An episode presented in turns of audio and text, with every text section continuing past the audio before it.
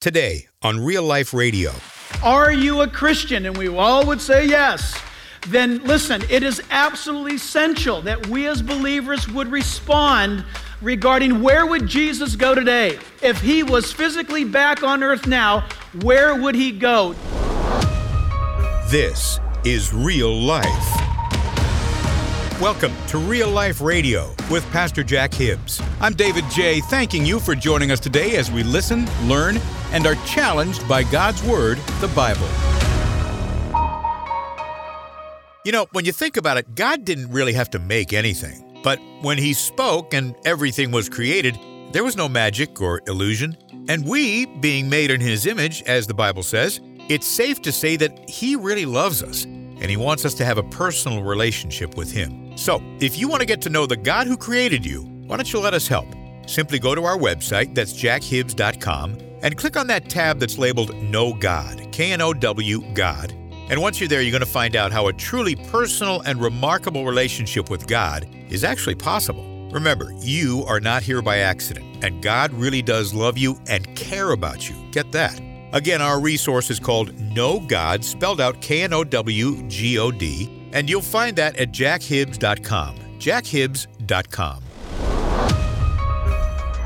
On today's edition of Real Life Radio, Pastor Jack now continues his series called The Gospel of Luke with a message titled Going Where Jesus Goes.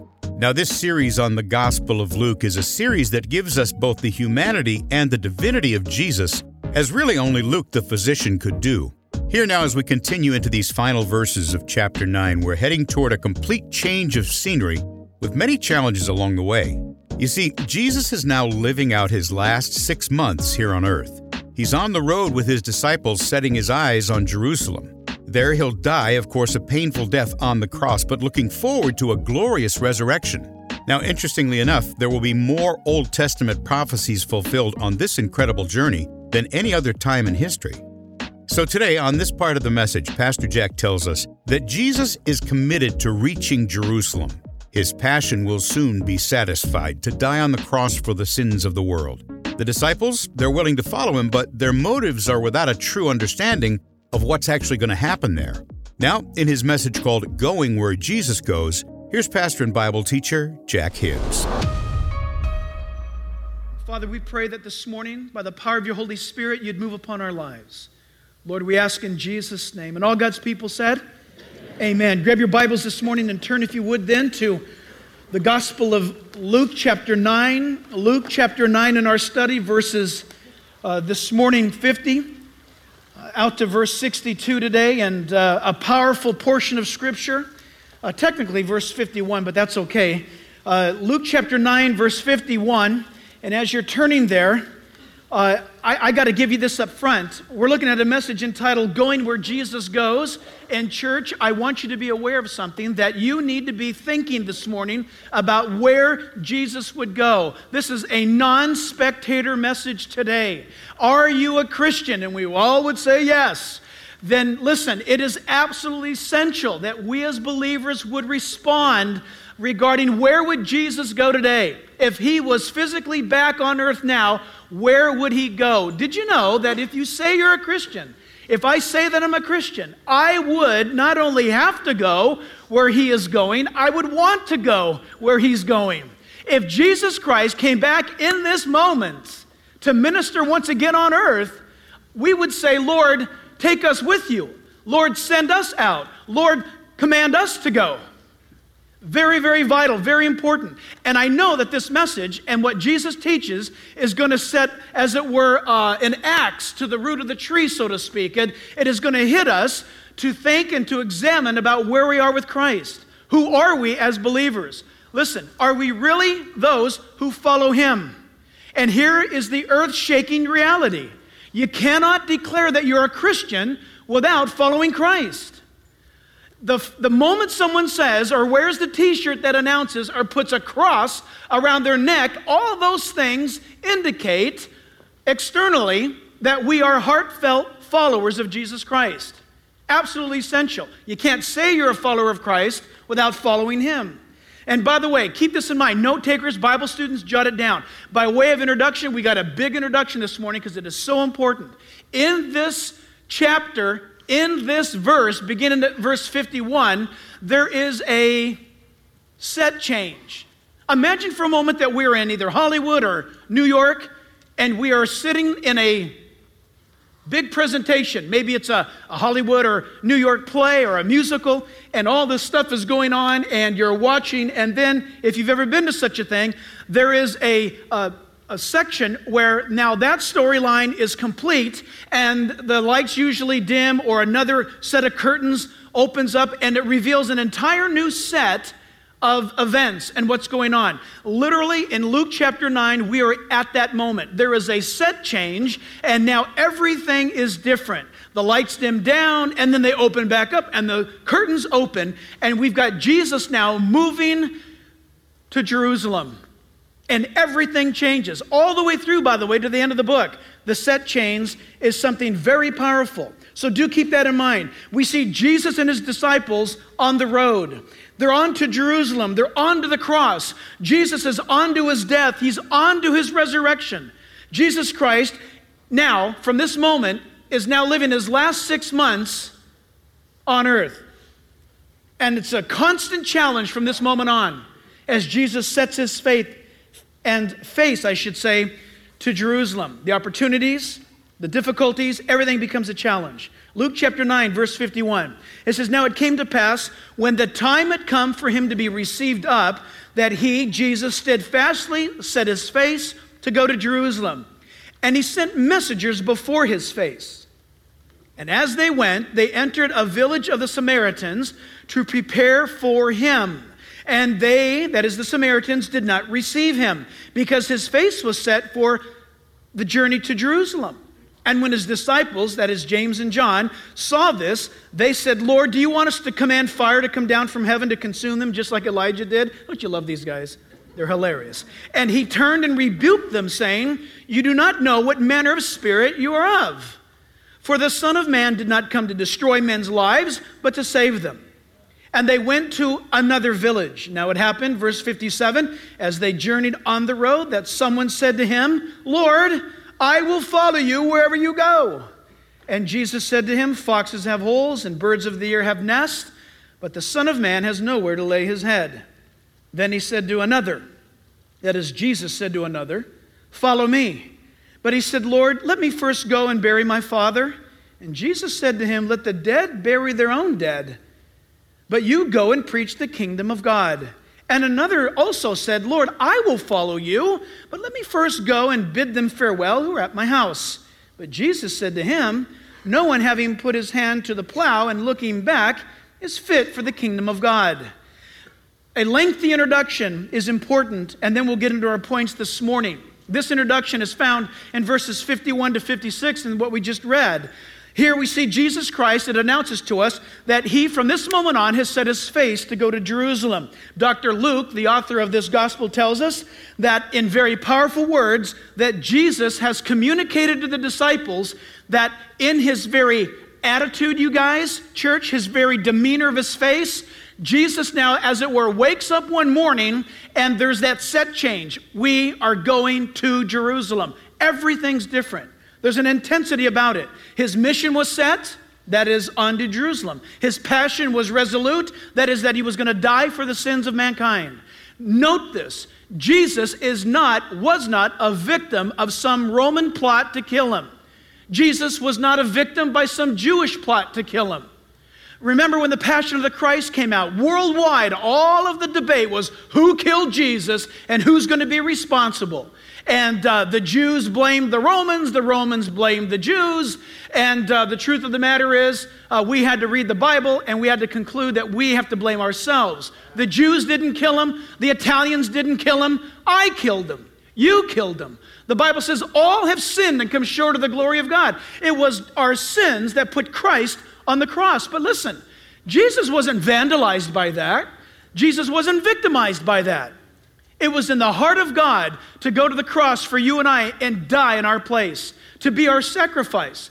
This, that Jesus is going to Jerusalem, is no accident. There are those who have written books, and some of them have been bestsellers about how Jesus got caught up in the flurry of, of the moment and wound up his, his whole plan went awry and he wound up being dead at the end of the week. That's insane. The Old Testament prophets foretold clearly that Jesus Christ would come to earth and go to the cross for our sacrifice. Verse 51 says that he steadfastly set his face to go to Jerusalem. That word steadfastly means that it was like granite. His face was set, as it were, in concrete. In John chapter 10, verse 18, Jesus said, No one takes my life from me. I lay it down of myself. I have the power to lay it down, and I have the power to raise it up again. This commandment I've received of my Father. Nobody takes Jesus' life. See, his face is set because he's got a job to do. And so Jesus and his seminary students, with great expedition, are moving to Jerusalem. There's no accident to it, it's God's plan. And it's all business. Don't be offended by me putting it this way. It's all business to Jesus now. That business, though, is not some enterprise. That business is that Jesus would go to the cross for us. Jesus, as it were, allow me to say this, he's rolling up now from verse 51 on, he's rolling up the sleeves of his robe and he's going to go to work. It's not that he hadn't been working earlier. He had been revealing us, revealing to us the heart of God and the nature of God, but now it was all about his death and his sacrifice. One scholar points out that Luke so articulately puts it together that as Jesus sets his face steadfast, that it is a raw literalness that Jesus communicates with intensity of his ministry that approaches, that he would go to the cross and become salvation for mankind. In verses 52 to 54, we learn about the Samaritan factor of what's going on. And I don't want to belabor it other than to say this. The Samaritans, you see, why were they so upset with Jesus? The Samaritans. Don't we read in the Bible in another place that there's the Good Samaritan? Yes, we do. The Samaritans, though, very quickly, are a group of people. By the way, I looked it up yesterday. There's only 720 Samaritans left today in the world. They, they, you can trace them genetically. They live, by the way, on, on Mount Gerizim, still in Samaria today. And uh, who were they or what are they? They are considered by the Jews as half breeds. They uh, were Hebrew at one point in time, but they began to intermarry with the invading kingdoms of Israel during the Old Testament period, predominantly those of the Assyrian Empire, and there was Babylonian blood and Canaanite blood in them. And as they began to intermingle with these other uh, pagan blood groups, uh, they became, as what the Jews would call, half breeds.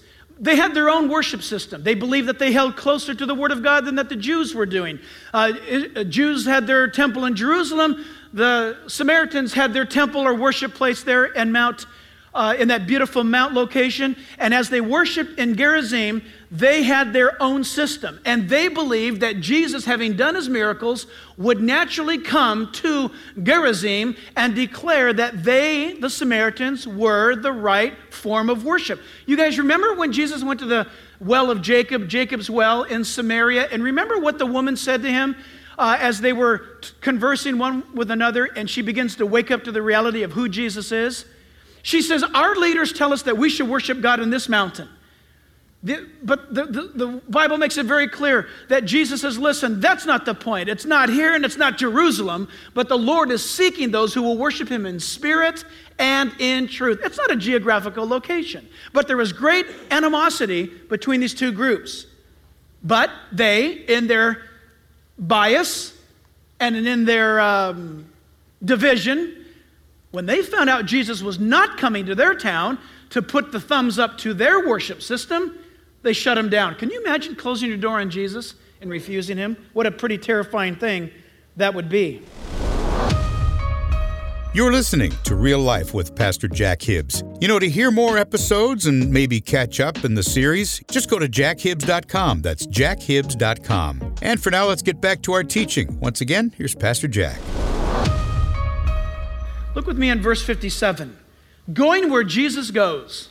We look at this Jesus goes to our motives. Will you jot that down? It's what we're looking at this morning, for that's what the text is about. Jesus Christ is probing the motives of these three men that we're going to be talking about this morning. And every one of us, to some degree or another, need to examine our hearts to see if we are any way caught up in the things that these men were caught up in. Verse 57 and 58. Jesus goes to our motives. Now, it happened as they journeyed on the road that someone said to him, Notice this, Lord, I will follow you wherever you go. Jesus said to him, Foxes have holes, birds of the air have nests, but the Son of Man has nowhere to lay his head. In other words, do you guys remember? Was it that thing Lost in Space for those of us who are 100 years old? Do you remember Lost in Space? Anybody? Raise your hand, please. Encourage me. Yes. Do you remember that ridiculous robot that would come out and say, Warning, warning, Will Robinson? Remember that? Warning, warning, severe atmospheric disturbance. This ridiculous robot would warn them about everything at any time. There's this warning that's in front of your face. Jesus hears this man's declaration. Notice this, church. He says, Lord. That's a great statement. In other words, I submit to you fully. You are my king, my leader, my ruler. I'll go anywhere, everywhere with you. Warning, warning, Jesus announces. Foxes have holes to live in, birds live in nests. But the Son of Man, referring to himself, I've got no place to live. I've got no nest. I've got no place. I've got nothing. Are you sure? Number one, we think about this motives that are without expense. What is this man thinking? He has a motive, there's no doubt about that. He comes, but he's not counting the cost. He's got a motive, but it's without expense, meaning that, hey, I'll just follow Jesus. Maybe you've heard the gospel and you say, well, I like that. Everybody wants to be religious at certain times. Everybody wants to have, quote, God in their lives at an opportune moment. The truth of the matter is, there, are, there is such a thing that we need to be careful about having motives without expense, not counting the cost. That someone said, Lord, I will follow you. So the man makes the declaration by Jesus being Lord. He recognizes the greatness and the value of Jesus Christ. Do you this morning? I trust that you do but maybe you're listening. Do you, can you say, I value the very greatness and person of Jesus Christ? I value his words. I value that he's speaking about the kingdom. I want that kingdom, maybe you'll say. And so, Lord, I'll follow you anywhere. Listen, a lot of people, church, listen. Sunday mornings, it's natural. People come to church, supposed to go to church, and they're caught up in the moment. Maybe it's the awesome worship that you heard this morning, and you get all excited, and the angels are singing, I'm going to sing too, and oh boy, Maybe it's Easter morning, or maybe it's Christmas morning, or maybe it's some event. Maybe it's an earthquake. Maybe it's uh, something. Oh, uh, whatever the motive might be, I'm coming to God. But why are you coming to God? Why is this man coming to God? Church, listen, Jesus knows the very heart of the man. He knows your heart, he knows my heart. Why am I coming to Christ? You see, Pastor Jack, I brought my friend here today. Make it easy, will you? Make it smooth for them to come on into the family of God. Nope, uh uh-uh, uh, no way. I'm not to make it hard either, don't get me wrong. I'm to present the truth. If God is working upon your heart, you are going to say, I want God, I want Christ, I want this. Jesus, isn't it funny? Three events that we'll see this morning. If these situations came to us today, we would be tempted like this. Oh, oh, you, you'll follow? You, you want to join the church? Come on. Oh, you, you, you, want, you want to do the other? Come on. I'm not saying put hurdles in front of people, by no means. Listen, we can be very guilty of just, quote, signing people up, close quote, and giving them the thought that, well, I guess now I'm a Christian. I've signed on, I guess I'm in. Jesus is warning against that. My friend, as a Christian, when you share Jesus Christ with others, you don't need to worry about the outcome. Did you hear me? You don't need to worry about the outcome. You and I are to present the truth. It's God the Holy Spirit that deals with the outcome. God doesn't force anybody into the kingdom. You're not born into the kingdom. You've got to be born again into the kingdom. Matthew 8 19, we learn this about who this man is. Matthew's account is this that is, a, that he was a certain scribe came to Jesus, and he said, Teacher, I will follow you wherever you go. So, a little bit of more light. Matthew records this man here uh, that makes the statement, I'll, Lord, I'll follow you anywhere. That this man is well educated. That means he's got money or he's got sponsorship. This guy's got resources and he's very intelligent. He's a scribe. And this man who's intelligent says, Lord, I'll follow you anywhere. Now, you need to hear that for a moment. Maybe you're thinking this morning, I'm too smart to become a Christian. Man, I don't know what you think about science and creation and the evidence and all of that or God's existence, but my friend, the truth of the matter is uh, if you are really smart and wise, I want to underline the word wise. You can be smart and be really dumb when it comes to being wise. You can be smart like a brainiac, you know, deciphering the latest problem and walk right through a stained glass window, you know? Being smart doesn't necessarily mean you're wise, but what is great is to be smart and wise because if you're smart and wise, you'll conclude, God gave me my brain, thank you, Lord, for it. And you look around at the world that is and say that this speaks about a divine great engineer and he is ordered and that he is loving and that he cares. Think. This man was a thinker, Matthew tells us. He was a scribe, and he, he acknowledges that Jesus is worthy of being followed. He's an eyewitness to what's going on. You and I were not there. This man was there. And he said, I'm going to follow Jesus. At least that's what he says. But Jesus knows exactly what's in the heart of man, in the mind of man. And Jesus goes directly to his heart for a, a response to him. So there is this challenge to us to be thinking, Am I a Christian this morning and have I counted the cost? Number two to this, motives that are without understanding. We can have motives without understanding. That's a dangerous thing. He says, I'll follow you wherever you go. Really? Wherever? I have this question to ask. Why would someone want to become a Christian? Church, watch this. Can I play with you for a moment? This is simply to generate within you some unction. Are you guys with me? Okay. Why would you want to become a Christian? Why would somebody want to become a Christian? I want to become a Christian. Why? Why do you want to become a Christian? That's an important question. Do you want to become a Christian? Ooh, what's the motive for that want? Or, listen, do you have to become a Christian?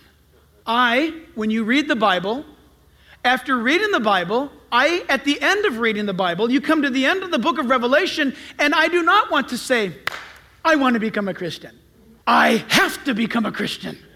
I have to. I've read the book from cover to cover. It makes perfect sense. It answers the very meaning of my life. It deals with my guilt. It deals with my sin. It deals with my future. It deals with my past. It gives me hope. It makes absolute sense. And on top of that, I cannot refuse the love of God. I must become a Christian. Can you say that today? Is that burning in your heart? I must become a Christian. Listen, if you understand that, not because I want to, see, if I want to become a Christian, that means my signing up, so to speak, is conditional. I want to be a Christian as long as it's smooth. Huh? I want to be a Christian as long as I have a place like little foxes have to sleep in, and I'll be a Christian and I want to be a Christian I want to be a Christian as long as I have like a nest, like a bird does. I want, then I'll become a Christian. Well, who doesn't want to be a Christian? That's not the gospel. Pastor and Bible teacher Jack Hibbs, here on Real Life Radio, with his message called Going Where Jesus Goes. Thanks for being with us today. You know, this message today, Going Where Jesus Goes, is part of Pastor Jack's series called The Gospel of Luke. It's a series on the book of Luke and the unveiling of Jesus Christ to this world, and will continue on the next edition of Real Life Radio. Hey, everybody, it's time at this still the new part of the new year. We're still into it. It's great for us to stop right now and just just get realigned in prayer. And I just want to pray this for you, for us. Lord Jesus, I pray that by the power of your Holy Spirit, you would lead and guide our real life radio audience. Father God, that you'd give us vision, passion, and Lord, that we would experience more and more that separation from this world while we're in it. Cause us, Lord, to be so filled with the commitment of heaven that we might be on this earth spiritually beneficial. God, that we would be active and busy about our Father's business. So, Lord, we pray that you would move in our lives. We come to you right now and we just offer up again this rededication to be completely used by you in however and whatever area you'd have us to be used. In Jesus' name. And all of God's people said, Amen. This program is made possible by the generous contributions of you, our listeners. Visit us at jackhibbs.com. That's jackhibbs.com. Until next time, Pastor Jack Hibbs and all of us here at Real Life Radio wish for you solid and steady growth in Christ and in His Word. We'll see you next time here on Real Life Radio.